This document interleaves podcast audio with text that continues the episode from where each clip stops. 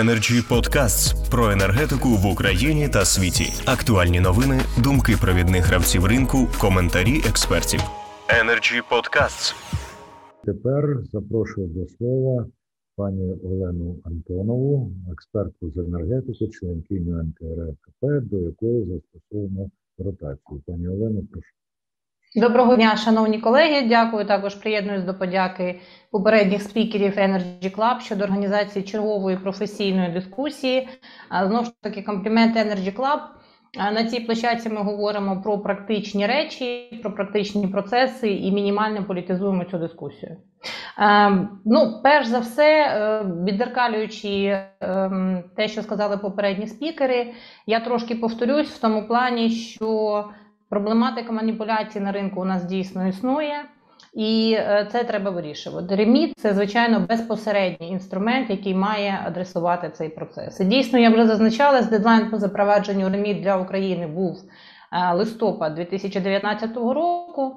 На той момент регулятор схвалив е, проект відповідного нормативного акту, але при його обговоренні стало зрозуміло, що недостатньо повноважень в регулятора для того, щоб ефективно виконувати цю нормативку. І почався дуже предметний діалог із секретаріатом енергетичного співтовариства, в результаті якого був напрацьований проект закону в квітні 2020 року саме про реміт. Згодом цей проект закону був оприлюднений на сайті НКРЄКП в вересні 2020 року. Про що я хочу сказати? Що насправді чому ця робота відбулася? Вона відбулася не тільки тому, що у нас є такі зобов'язання, а тому, що на ринку були присутні, і ну, в мене є підозра, що до цих пір присутні певні маніпуляції. Тому що от я дивлюсь, е, пане Романе, це знову ж таки такий коментар не про те, що це точно маніпуляція, це треба аналізувати. Але коли я відкриваю результати результати торгів на РДН і бачу на 2000 МВт цінові заявки по 3, по 350 гривень. У мене велике питання, чи є це цінові заявки, і чия собівартість наших виробників, чи трейдерів, чи імпортерів взагалі порівняно з цими цифрами. Це раз. Друге, я бачу, наприклад, ціни ВДР на 15% вищі, ніж ціни РДН. У мене це теж викликає питання, чому відбувається так. Але, звичайно, що самим яскравим випадком за 2020 рік, з кінця 2019 року, це був кейс, про який вже сьогодні згадували, це торгівля повітрям. І тут я погоджуюся з зазначеним про те, що економічні переваги маніпуляторів і економічні ем, втрати, які понесені ці, за результатом цих маніпуляцій по всьому виробничому ланцюгу, це незрівняні цифри. Чому? Тому що ринок у нас досі не зрілий, незважаючи на те, що частка РДН, наприклад, в об'єднаній енергетичній системі порівняно незначна, це 20% РДН плюс ВДР. Романе, виправте мене, якщо е, тут щось не так з цифрами. Але ми знаємо чудово, що найбільший сегмент ринку, ринок двосторонніх договорів, у нас сьогодні по ціноутворенню прив'язаний до РДН. І основна формула ціноутворення на цьому сегменті, який складає до 70 сегмент, е, відсотків фізич, обсягу фізичного ринку, а у нас прив'язана до формули РДН мінус. Зв'язку з тим, що РДН порівняно невеликий, ним маніпулювати, на мою точку, з моєї точки зору, достатньо легко. І в результаті цих маніпуляцій це вплив не тільки на 20% ринку, а на 20 плюс 70, чи на 20 плюс 60, там залежно від місяця динаміка змінюється. І чим це все закінчується? Це закінчується збитками виробників, це закінчується збитками державних компаній. Це закінчується тим, що запланований дохід е, гарантованого покупця ще одної державної компанії не відповідає тим планам, е, які там, умовно кажучи, розраховувались при запровадженні ПСО по відновлювальним джерелам. Це в свою чергу спричиняє зміну вартості послуги, яка надається НЕК «Укренерго» гарантованому покупцю, і тиском на тариф Е, на передачу, які сплачуються всіма е, споживачами України. Це така яскрава ілюстрація того, що маніпуляції впливають не тільки на гравців, е, не тільки на гравців на ринку, і на весь ринок в цілому. А потім ми маємо ситуацію, коли тиск на тариф неку такий, що сума послуги порівняно з планом збільшується в 3-4 рази, і і з тим треба щось робити. І кінцева точка цього ланцюгу наразі, наразі замикається на державному бюджеті. Окремо я хочу сказати щодо процесу розгляду законодавчих ініціатив по реміт. Вже сьогодні було згадано- є ціла низка законодавчих ініціатив, є положення діючого закону е, 738.9. Я хочу сказати, що регулятор дуже предметно на етапі написання цього закону співпрацював з колегами із фінансового регулятора НКЦБФР. І ну, здається, що ми досягли якогось робочого компромісу. Хоча, якщо чесно вам сказати, коли я кожен раз повертаюсь до тексту цього закону і його перечитую, ну мені, от незважаючи на те, що працювали з цим з регулятором дуже предметно і з командою регулятора, мені треба прочитати два рази, щоб зрозуміти, в чому там була логіка. Це також треба враховувати в тому процесі законодавчому, який відбувається зараз. Дійсно, більша частина наявних е, законопроєктів дуже схожа. Є положення, які відрізняються, але це не найбільша частина цих законопроєктів. І для мене, з урахуванням досвіду реформування енергетичних ринків, найкращою формою а, досягнення консенсусу по цих всіх документах це все-таки організація певної дискусії і залученням усіх е, ключових сторін. А ключові сторони тут і законодавець, і регулятор, і відповідні комітети Верховної Ради, і саме важливо оператори ринку та й учасники ринку. Так я хочу сказати, що форма цієї дискусії, на якій площадці вона буде відбуватися, це не має великого значення. Це може бути комітет Верховної Ради, це може бути на площадці регулятора. Але ця дискусія має відбутися для того, щоб все-таки прийти до якогось консенсусного рішення з метою якнайшвидшого запуску ем, закону і для того, щоб він почав працювати. Е, Особливо важлива роль е, в процесі е, імплементації вимог реміту в операторів ринку. І вже згадувався сьогодні інститут маркетмейкерів. Е, Якщо ми подивимося на ринок газу, дуже вирогідно, що, наприклад, оператор е, ГТС, крім того, що матиме має свою роль в цьому процесі як оператор ринка, який, як і НЕК «Укренерго», має всі дані і розуміє взагалі всю картину по ринку по його сегментах.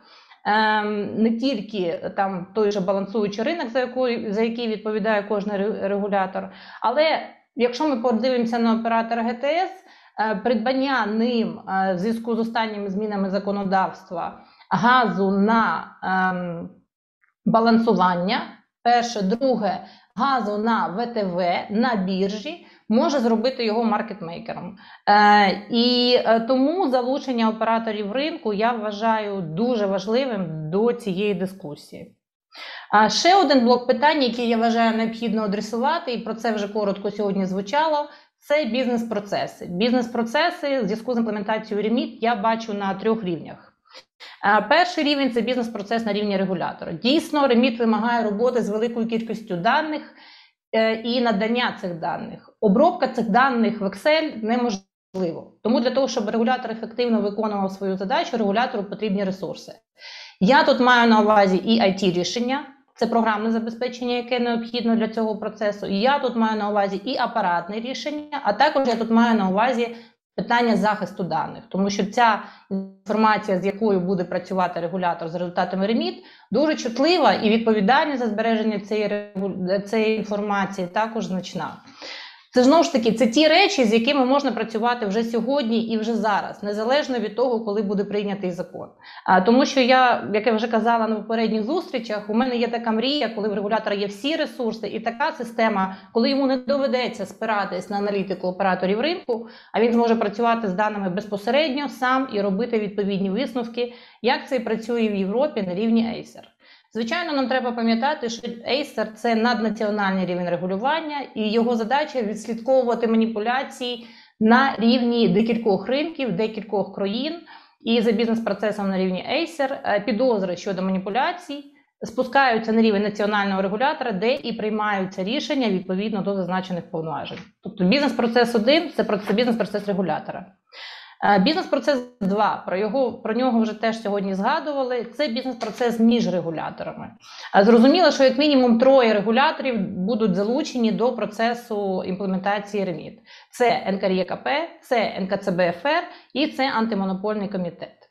Е, Механізм, через який вони співпрацюють, який вже зафіксований в діючому законодавстві, це меморандум про взаємодію. Але я хочу сказати, що це такий м'який механізм, такий софт, який е, можливо працює і прийнятний працює на європейських ринках з урахуванням, що крім національного рівня регулювання, ще є наднаціональний рівень регулювання. В нашій реальності кожен регулятор працює в рамках свого законодавства. Е, І ем, дуже важливо, щоб от бізнес-процес предметний був побудований. Наприклад, е, спілкуючись з антимонопольним комітетом, виникали дуже предметні питання: на якому етапі і коли НКРЄКП залучає АМК до розслідувань?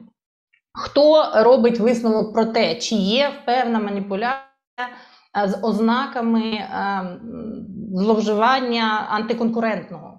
Якщо так, то який з регуляторів бере цей процес і доводить його до логічного завершення, і хто буде застосовувати санкції? Ем, все ж таки мені здається, що а, такі а, предметні речі і такі предметні питання треба, треба опрацьовувати вже на рівні двосторонніх діалогів з регулятором. Аналогічна дискусія мала місце із колегами із фінансового регулятора. Ем, я сподіваюся, що коли ринок фінансових інструментів на для для е, похідних від оптових енергетичних продуктів все-таки запрацює, е, то такий е, предметна дискусія щодо цього процесу також має відбутись, і бізнес-процес має бути сформульований. Тому що наразі ми можемо стикнутися з такою інформа... ситуацією, коли один регулятор запрошує вимагає інформацію від іншого регулятора. Цей другий регулятор дивиться в закон і каже: Ну, колеги, ми вам дуже дякуємо, вибачте, але там аналіз цієї інформації, застосування санкцій це безпосередньо наші повноваження, тому ми з цим будемо працювати.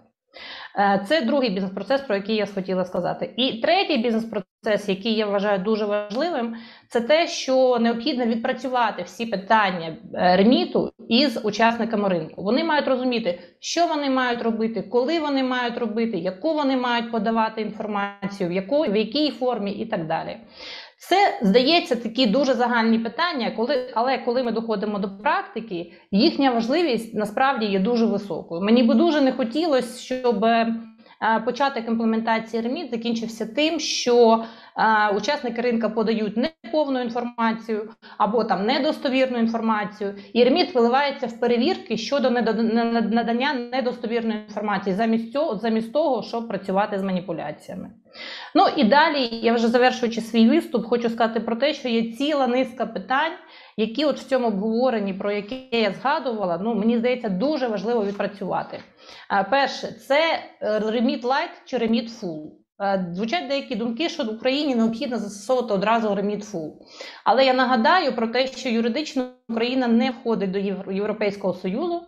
Ми не під, підпорядковуємося в системі регулювання рівню Acer, і ми входимо в енергетичне співтовариство, і наднаціональним органом регулювання для нас є Energy Community Regulatory Board. Тобто, це такий аналог Acer для е, Energy Community. До речі.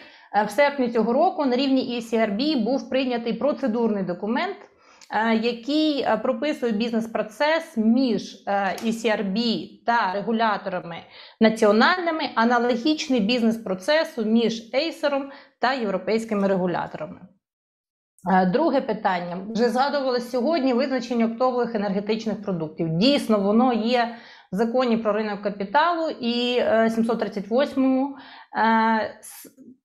Причина наявності там цього визначення полягала в тому, що дуже великий блок цього закону стосується фінансових інструментів, і саме для того, щоб уникнути подвійного регулювання на ринках газу і на ринках електричної енергії, із блоку фінансових інструментів були прописані виключення про оптові енергетичні продукти, які чітко мають регулюватися на рівні НКРЄКП. І я нагадаю, що ці визначення стосуються не тільки форвардних контрактів із фізичною поставкою товару, а також і фінансових інструментів, які тим не менш передбачають фізичну поставку товару. Більш того, виключення, які прописані в законі про ринок капіталу, стосуються і контракту на різницю.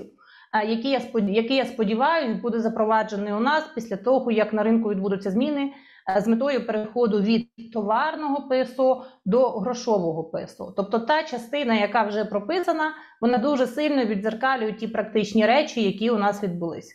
З іншого боку, звісно, що не може бути різних визначень оптового енергетичного продукту, при тому, що реміт надає одне в різних законодавчих актах. Е, далі, із практичних питань. Я вже сказала про оптові енергетичні продукти. Ну і знову ж таки, якщо ми повертаємося до питання Remit-Full, ми з вами розуміємо, що в європейських юрисдикціях працює не тільки покарання за маніпуляцію, ще й працює механізм відшкодування шкоди. Це дуже складний механізм, наскільки Україна до нього готова, наскільки він буде практичний, умовно кажучи, трейдер провалив ці- ціну РДН, збитки понесли виробники електричної енергії. У мене питання, що можна взяти з цього трейдера? Можливо, щось і можна взяти, да? але це теж така складна річ, яку треба опрацьовувати і нам приймати рішення, чи ми будемо застосовувати цей механізм на першому етапі. До речі, я тут хочу сказати, що знову ж таки у нас е, є така хвороба на Україні, коли ми е, хочемо стати, ну, як вам сказати, святіше за римського папу. Так? Ем, Мені здається, що питання реміт е, не тільки вже назріло, воно і перезріло. І нам треба швидке і дуже практичне рішення, яке б стабілізувало роботу ринку. Часто ми замахуємося от на такі рішення, які в Європі розвивались еволюційно і десятками років. Я нагадаю, що регламент був запроваджений в 2011 році, і на першому етапі він не був таким е, складним, як він, яким він є зараз, через 10 років його еволюції. І е, ось на це теж треба зважати при прийнятті нашого рішення. Ну і далі є цікавий блок стосовно оскарження рішення за результатами застосування реміти. Також ми маємо різні практики. В Великій Британії є практика е, такого досудового врегулювання спору із е, порушником, за результатом якого рішення реміт є фінальним і не підлягає оскарженню. А в європейських юрисдикціях, якщо ми подивимося на статистику, рішення, які виносяться регулятором, е, особливо з дуже крупними сумами штрафу, ну майже всі вони е, по статті 5 про маніпулювання ринків знаходяться в судах. Ну і ціка... саме останнє і моє улюблене фіктивна цінова заявка. Е, Коли на нашому ринку почали торговля по повітрям, ми звернулися в НКРКП до визначень реміт, щоб подивитись, може, хоча б в реміті є визначення того, що таке фіксована цінова заявка. І, на жаль, реміт такого визначення не дає. А за рахуванням прак- практики роботи нашого ринку, наприклад, там е, заявка без е, е, заявка на продаж без підтвердження джерела енергії. Раз заявка на продаж, ем, умовно кажучи, за ціною, яка там є неможливою. Да, оці заявки, про які я казала, 400-500 МВт, там по 200 по 300 гривень і так далі. І так далі. Це теж дуже практичне питання. Я вважаю, що їх треба опрацьовувати. І ще раз на завершення. е, Скажу, що моя особиста точка зору якнайшвидше е, імплементація реміт, його застосування в практичній робочій версії це наша мета на найближчий час. Дякую за увагу. Пані Олено, дякую вам за таку закличну і в той же час обачливу промову, яка дуже практичні питання виокремила. Energy Club. Пряма комунікація енергії.